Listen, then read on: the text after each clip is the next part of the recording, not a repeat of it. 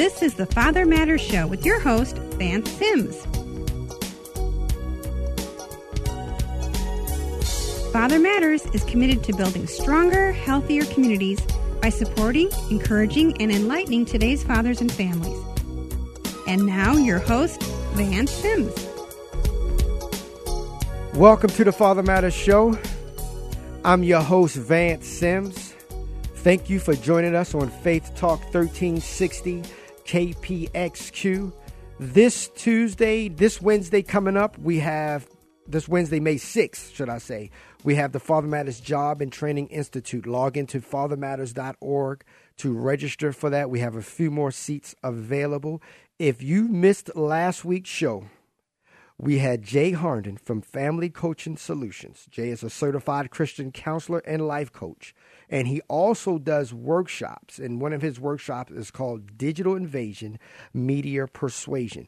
We are going to continue from last week's show. So if you missed any parts of last week, log on to fathermatters.org. Uh, go to blogtalkradio.com or soundcloud.com. You have got to get last week's show. Okay. Jay, uh, welcome back to the Father Matters Show, my friend. Thanks, Vance. Man, thank you for coming back this week. It is just, we were just getting hot like fire towards the end of the show, and 30 minutes can just go really, really fast. And I did not want this to be rushed through. You have opened up a can of worms, bro. We've gotten emails from everywhere because again this is stuff people don't want to talk about publicly. This is stuff that they talk about privately. And you hit it bro. You opened up some stuff and i want to continue from last week's show and i just want to pick right up and we were talking about digital native versus digital immigrant. Can we unpack that a little bit more jay? Yeah sure. Uh, so so digital natives basically are, are people who were were born within the last 25 years or so when when technology really started taking off. Digital immigrants are those of us who did not grow up and we had we had to learn technology as an adult. And so um, so w- what we have to realize about that is there's a generation gap there. It's almost like two different languages. And so we need to be aware of of what our digital natives are going through, how they're thinking, how they're acting, how they're using technology. Because quite honestly, a digital immigrant, uh, you know, technology is more difficult for them in general. They have to learn how to do things. They have to. It takes longer to, you know, send a text message. It takes longer to uh, figure out how to set up a Facebook page or, or what have you. Where digital natives, they just pop in there and do it. And mm-hmm. so, uh, so one of the things we need to realize is that digital natives are are different. For the most part, they're they're going to be younger than us, than, than digital immigrants, uh, and the digital natives have have a knack for technology, and so you know we need to kind of bring some of our own experiences uh, prior to the digital age into the lives of digital natives because they're missing out on a lot of uh, experiences that are uh, more, let's say, more in line with with humankind and human contact and human interaction. Uh, they're missing out on that that we had as as young people because they're so wrapped up in this technology and that's how they communicate and that's how they get things done. And so, you know, when was the last time uh, a digital native wrote a letter to somebody, even a digital immigrant. But you know, older people have a better chance of writing a letter to somebody than a digital native. Some some kids have never written a letter to somebody. It's all it's all text messages, it's all email, and it's it's all Facebook communication. And so I think I think the most important thing about digital native versus digital immigrant is to accept the fact that the two are different. They're almost opposite, and that as digital immigrants, we need to take the lead in trying to understand the mind of a digital native and try and be uh, cooperative and and understanding with some of their issues related to technology and the the abuse or overuse of it. Mm-hmm. And so, you know, I, I just it, it's it's kind of a phenomenon. You're you're either a digital immigrant or you're a digital native, and you know, if you're listening right now, you know which one you are. Exactly. We didn't. So, go ahead, go Jay. Ahead. Go ahead. I was just I was just going to say just just to kind of put that in perspective of what's happened over the last 15 years. In in the year 2000, the average person spent about 2.7 hours a week online. By the year 2012, the average person spent more than 38 hours a week online. Wow. In the year 2000, 100 million daily Google searches in the year 2000. Okay. By 2012, 4.7 billion daily Google searches. Man.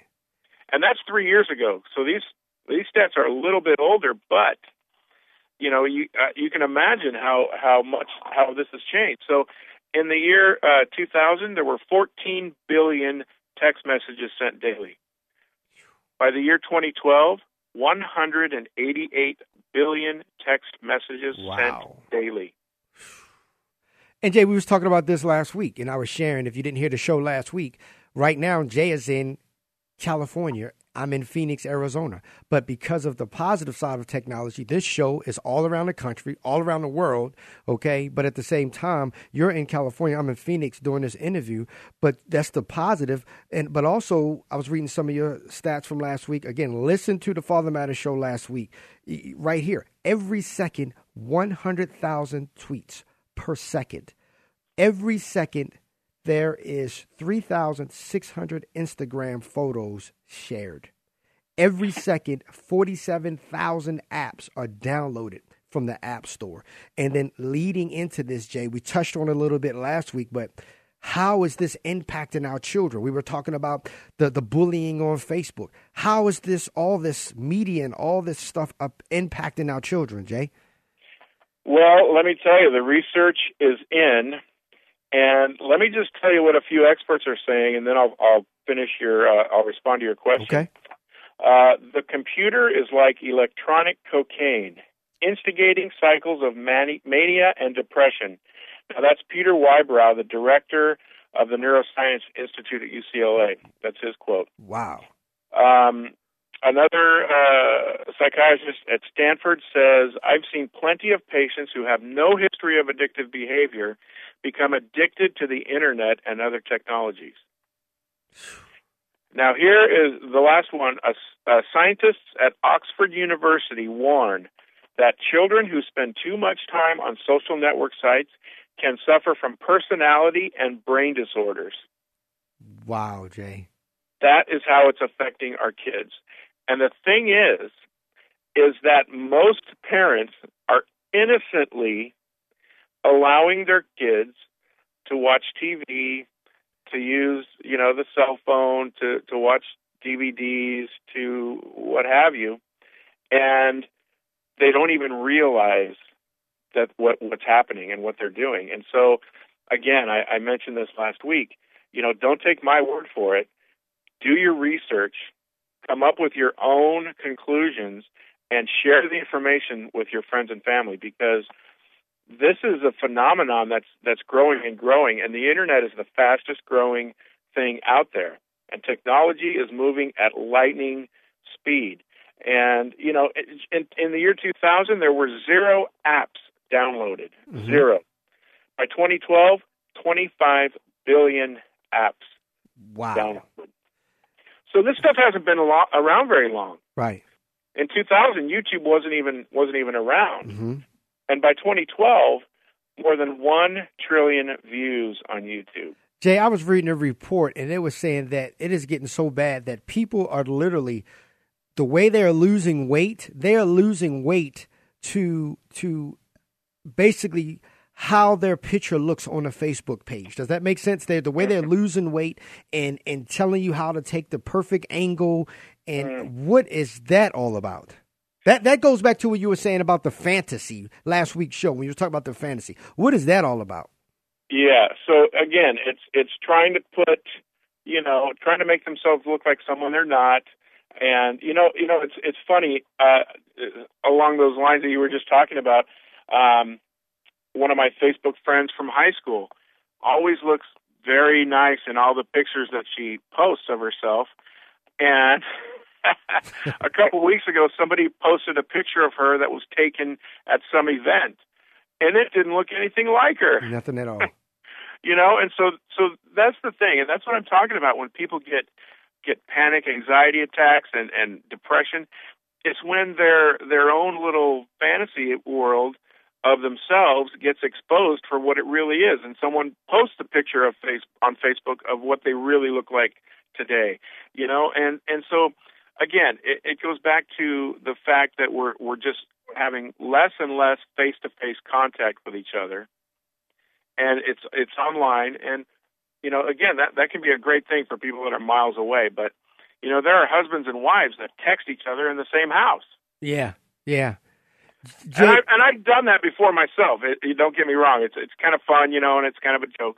But people do that, and that's how they communicate because they, they don't want to talk to each other. Well, and and I've done it in meetings. I'll have you know a staff person in the same meeting. We're at a collaborating meeting with a, a partner agency or something. It's just you know we still got business to run, and I'll text someone right in there uh, during the meeting. I, I'm at church and seeing people on the phone texting. I mean, it's yeah. it's just going crazy. Now, look, Jay, you're a life coach. I'm a life coach.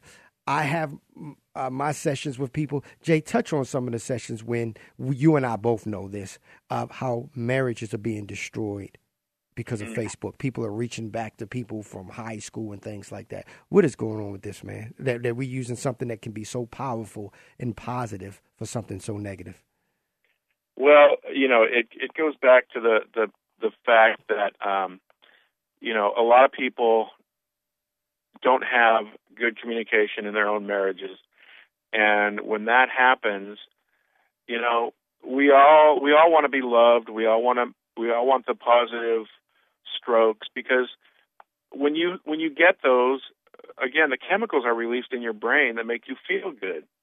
And if you're not getting them from your own spouse, some people will take to Facebook or other digital media to get the response. And it starts out like this, you know, oh, hey, I haven't seen you since high school. How are you doing? Oh, I'm doing great, blah, blah, blah. And you start a friendship like that. And then it goes to private messages and, you know, um, it, get, it might get a little bit, uh, you know, flirty and things like that.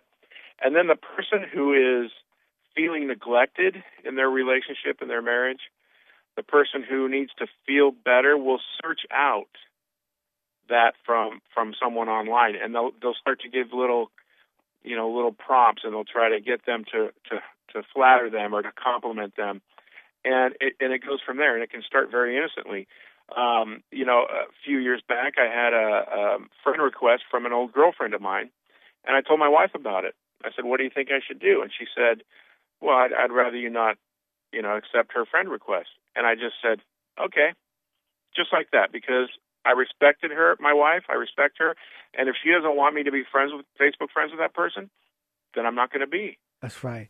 And Jay, I have a friend, man. It got to the point where he met someone, you not met, but met, you know, ran into someone from his past on the Facebook, and that, like you said, it starts off with the "How are you doing?" sending pictures of each other's kids and saying everything is going well. To the private messages, to they had each other's email address. To when it ended up he ended up buying a separate phone, which was the same type of phone.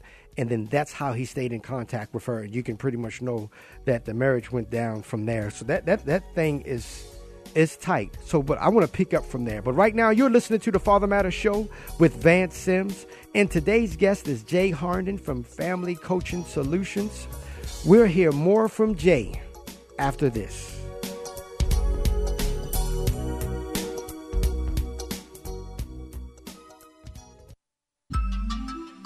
Hi, this is Vance Sims, host of the Father Matters Show.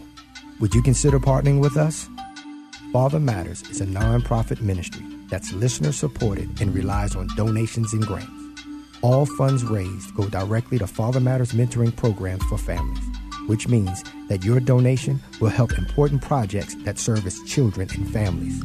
For more information about partnering with us, log on to fathermatters.org and click the Donate to Father Matters icon. Together, let's build stronger, healthier communities by supporting, encouraging, and enlightening today's fathers and families.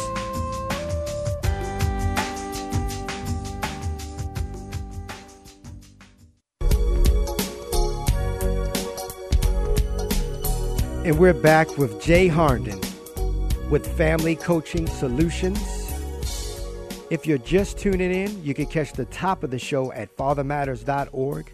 Also, catch the Father Matters show nationally every Tuesday at 10 a.m. Mountain Standard Time by logging on to blogtalkradio.com or catch our archive shows anytime worldwide at soundcloud.com. Again, if you missed last week's show leading up to this week, uh, please go back to that show. Go back to that show. And again, I want to thank you for coming back again this week, Jay, on, on, your busy schedule, my friend. But this is something we have to touch on, and I appreciate you coming back. Can you touch on a little bit, talk about a little bit more about your workshops, Jay? Because this is burning in your heart so much, man. You started doing workshops around this thing, working with churches and agencies and organizations. What goes on in one of the workshops, Jay? Well, you know, we, we go through a lot of the, the things that we've already discussed, and then I it's it's interactive, much like our Father Matters workshops. Um, if people have questions, I want them to raise their hand and ask questions. I want them to d- discuss, talk, you know, get this out there and get comfortable with talking about it. And um, you know, towards the end, I will bring it down and, and dial it in and kind of help them to um, to figure out some strategies that are going to work, that they're going to be able to put into practice, uh, that will help them gain control over uh, the amount um, of exposure that their kids have to uh, to the media. And you know, there, there's some some pretty good uh, methods to use and some pretty good information about how to set boundaries and how to set limits. Last week, Jay, you were sharing with us about how kids' grades are dropping because they're staying up on school nights 12, 1, 3, 4 in the morning. Uh, one guy came to a Father Matters workshop and we were kind of talking about the digital media. And he was saying how, with his 17 year old daughter, who's a senior, he told her because she was staying up with this thing all night that every night at 9 p.m., she need to leave her cell phone and her laptop on the kitchen table every night Mm-hmm. And when she started doing that, of course, she didn't like it. She got upset. But with a matter of weeks, Jay, her grades started turning around. Can you oh, touch on that? Yeah, yeah, ex- exactly. So, um, yeah, yeah, and and here's the problem. See, the kids don't understand. Like like this girl probably didn't understand the the, the direct connection with her use of of the computer and stuff to her grade slipping, and so that's what I mean when I say parents need to take control. And you know, you don't have to be a bully. You don't have to to you know um, deprive your kids. It's just setting the appropriate example and and setting the appropriate boundaries. So you know, I, I I let parents know that they can build trust through communication. I let parents know they need to keep informed about the digital world and what's happening they need to be involved in their children's digital lives. And so, so here's a, a little bit of information. The American Pediatric Association and the Mayo Clinic, we've both heard of, of those, they say that children under two should not be exposed to any screen at all. Any screen. No TV, no cell phone, no laptop, no iPad, None of that. They should not see any of that in front of their face. No blue, no Blue's Clues. Nothing. No Sesame Street. Under, under the age of two, absolutely not. So much happens mm-hmm. in the brain between zero and two. So much, many things happen with development of of senses and and touch and all these kinds of things that kids are these days are deprived of that because they're spending too much time stuck in front of a screen watching TV. So so what's happening is there's a creation there's there it's cre- I, I'm so fired up about this I can't even talk. There's a, a, a generation of of watchers and not doers. Say that again, Jay. Say that again. We're raising a generation of watchers instead of doers. Unpack so, uh, unpack that. Well, you know, kids are watching the world in front of them on a screen instead of going out and doing things that they that they should be doing. Right. And and so you know we we need to get kids outdoors and get them outside and and and we need to be the leaders for that. We need to love them enough to set limits. Love them enough to set limits. Jay, last week I I, I came home from Target. Now you're going to remember this, and a lot of our listeners are going to re- remember this. I put two games down at the middle of the kitchen kitchen table. I put down the game Connect Four. Remember Connect 4 Mm-hmm. And I I put down Monopoly, and they were like, "What is that?"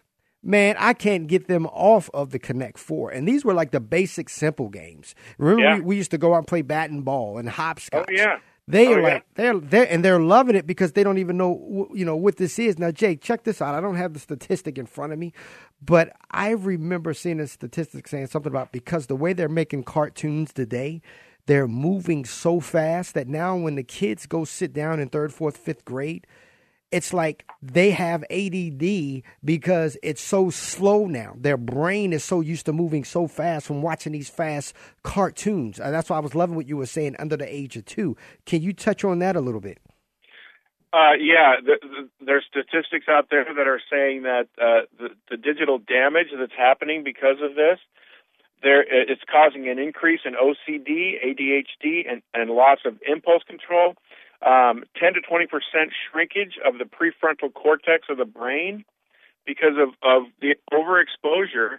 Now, I'm not saying exposure; it's overexposure and abuse of of the digital media and the and the um, you know just the screens in front of our faces. And so it, it's important you know and and you know uh, adults need to be aware too of what they're doing because if if we're telling a child oh don't watch tv and we got the tv on for seven hours a day you know what are they going to do? And so you know I, I like when I, when I was when I talk about setting limits I want to I want to share something with you. When we tell a child what to do it's a possible power struggle. When we describe what we will do, it's a, it's setting an enforceable limit. So if we tell a child what to do, it's a power struggle. They're going to come back at us.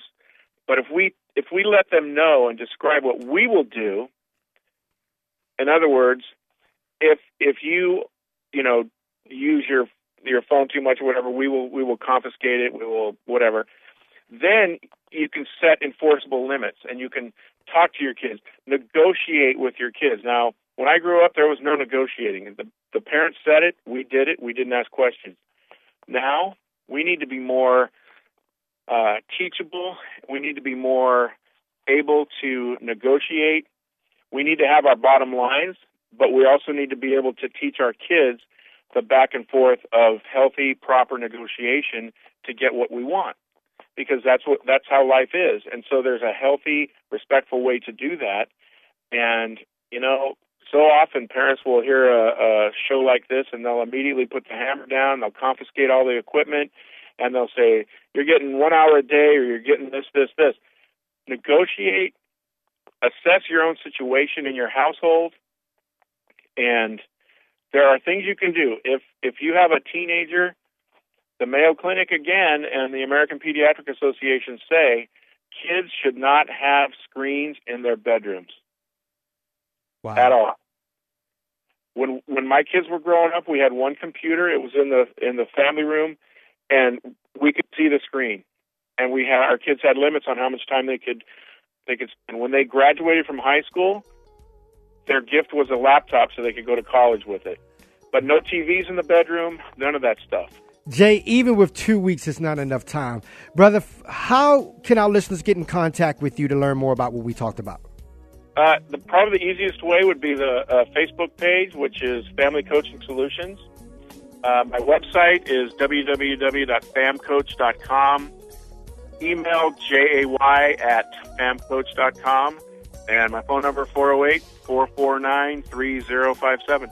Thank you, Jay. And look, we will see you next week at the same time, same place. Have a safe week. Thank you, and God bless.